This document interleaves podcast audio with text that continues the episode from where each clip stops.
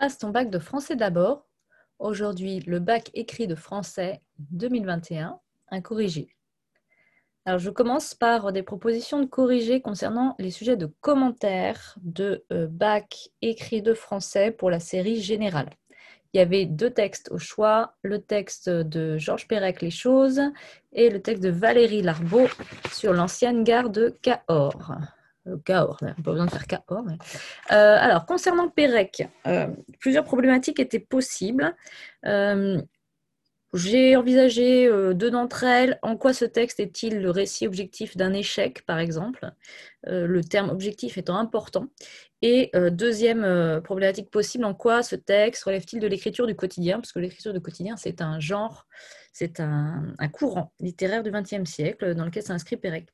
Euh, alors, concernant euh, Pérec, peut-être en intro d'abord, euh, vous n'avez pas beaucoup d'indications sur, son mouvement littéraire. Georges Perec, c'est un auteur donc, du XXe siècle, comme vous pouvez le, le, remarquer. Parfois, vous l'avez rencontré dans vos lectures au, collège, par exemple, ou en seconde, qui a fait partie du mouvement de l'Oulipo, il a notamment écrit un texte qui s'appelle La disparition, qui est un lipogramme, c'est-à-dire c'est un texte d'où a été retirée une lettre, c'est la lettre E. D'ailleurs, dans La disparition, il n'y a pas de E. Et de quoi parle exactement ce texte? Ben, Il parle de la disparition du père et de la mère de Georges Perec euh, dans euh, les camps. Euh, et donc les camps de concentration. Donc père et mère, il y a pas mal de E. Et Georges Perec, il y a pas mal de E. Et le E, c'est la lettre qui est la plus utilisée dans la langue française. Euh, donc voilà pour Georges Perec, pour le situer un petit peu. Euh, il, fait partie de l'Oulipo. Là, s'il s'agit euh, des choses, c'est un roman des années 60 qui est écrit à une période d'après-guerre quand la France essaye, comme l'Europe et le monde entier, de relancer son économie. Et il y a une attention particulière portée ici au mobilier, au lieu. En fait, c'est l'aménagement d'un appartement par un jeune couple. un appartement petit exigu à Paris. Donc déjà, on est dans les problèmes de, surface euh, à l'époque. Euh, et euh, on a l'impression que ce texte est un petit peu plat. Hein, on ne voit pas trop quel est l'enjeu du texte.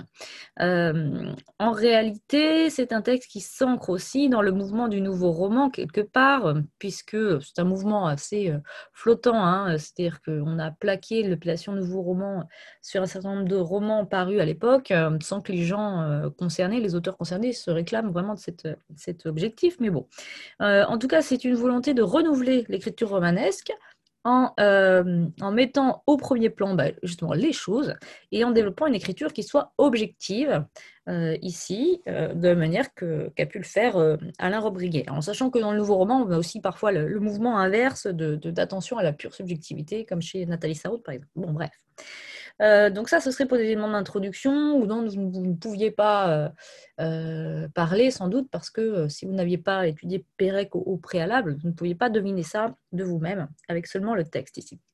Alors, dans, quelle mesure peut-on répondre à la question? Donc, une première problématique, en quoi ce texte est-il le récit objectif d'un échec? Euh, J'ai divisé euh, ma réponse en deux temps. Premier temps, l'échec des ambitions. Deuxième temps, une écriture neutre et factuelle. Dans l'échec des, ambitions, je propose d'étudier euh, le fait qu'il y ait une possibilité qui ne soit pas advenue, ce qu'on appelle le contrefactuel en, français, en grammaire, en linguistique. et là, j'aurais étudié les temps avec le conditionnel passé aurait été, euh, serait dégagé, aurait fallu. Euh, qui aurait trouvé, serait parti, qui euh, envisage une possibilité dans le passé, donc une possibilité révolue, puisque c'est un temps composé, donc d'aspect accompli, et qui marque le fait que cette possibilité n'est pas advenue et n'adviendra jamais partie des, possibles, euh, des possibles morts. Euh, et puis, s'y associe le subjonctif plus que parfait, avec eût-elle été instablement charmante, euh, donc qui accentue la, déréalisation ici de, l'hypothèse, le fait que soit très peu, que, le niveau de réalité, de probabilité même de, ces projets s'affadisse, s'amenuise au fur et à mesure. Euh, il s'y oppose l'imparfait de l'indicatif, qui lui est ancré dans l'indicatif, donc dans ce qui s'est réellement passé, avec euh, manquait, avec aussi, on peut trouver les effrayait, n'y étaient pas, ils ne pensaient, enfin la plupart des, des verbes en fait sont pas fait d'indicatif. Et on voit qu'ils sont associés là à des choses plutôt négatives, défaillantes. Donc on a cette, ce contraire, ce contraste entre la possibilité qui n'est pas advenue, qui était plutôt positive, et la réalité qui est plutôt négative. Dans un petit B du grand 1, j'explorerai l'échec annoncé à travers le champ lexical de la précarité.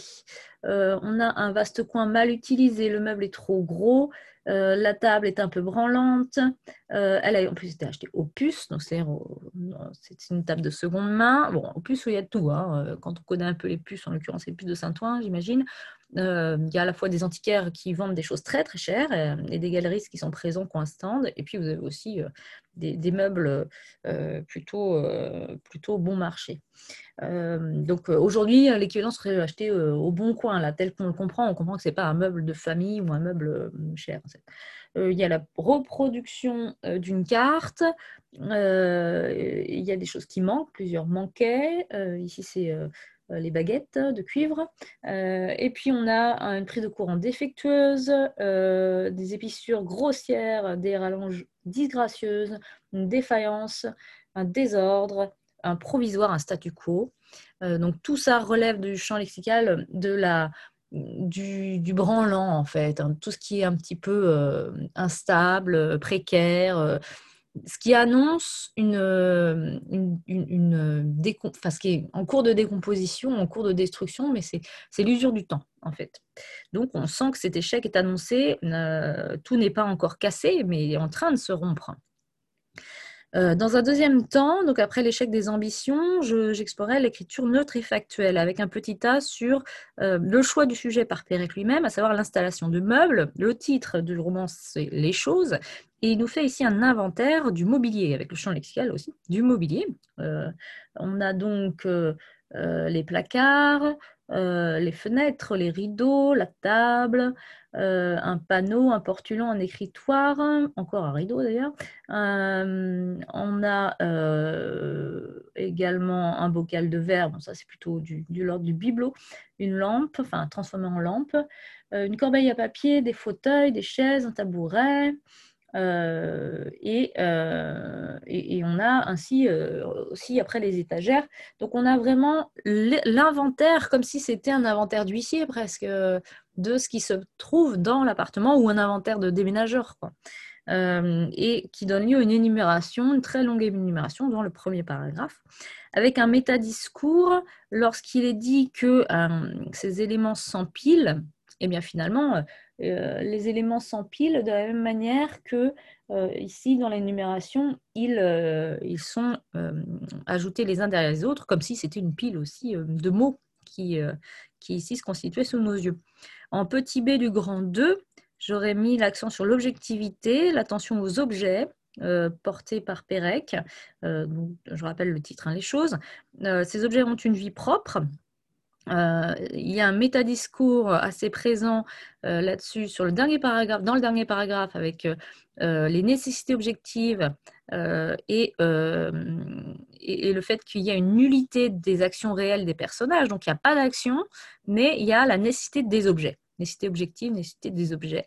Et euh, finalement, dans ce passage-là, c'est comme si Pérec nous faisait le commentaire de ce qu'il vient de faire, à savoir qu'il n'y a pas d'action. Hein, ils sont dans l'inaction totale, ces personnages. Et lui, il ne raconte pas une action, c'est pas un récit.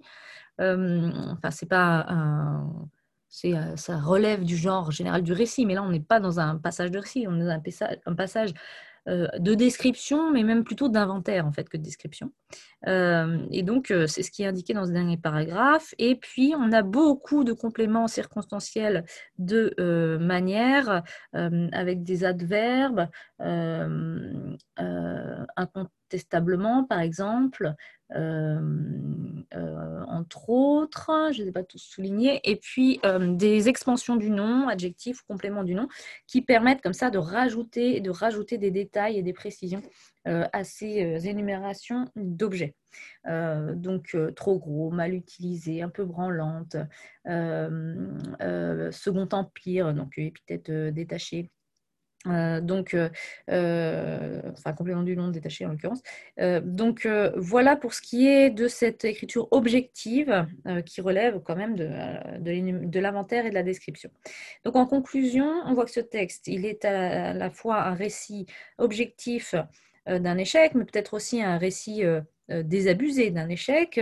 on a envie de dire que c'est comme euh, Baudelaire l'avait dit, euh, euh, on pourrait appeler ça spleen et idéal, mais là, l'idéal, il est vraiment matériel, en fait. Hein, et le spleen, il naît de l'absence, l'incapacité à rejoindre l'idéal matériel de, confort et de, et de chaleur amicale, d'ambiance sympathique, comme il l'indique dans la fin du premier paragraphe. Et puis, on peut aussi citer le recueil de Francis Ponge, Le parti pris des choses, puisqu'ici, clairement, c'est ce parti pris que prend Georges Perec sur une vie guidée par les objets, une vie purement matérielle, euh, et qui pourtant, euh, malgré un relatif confort euh, urbain, citadin, de jeunes gens qui viennent de s'installer, bien marque déjà des failles et annonce d'autres ruptures et d'autres déceptions.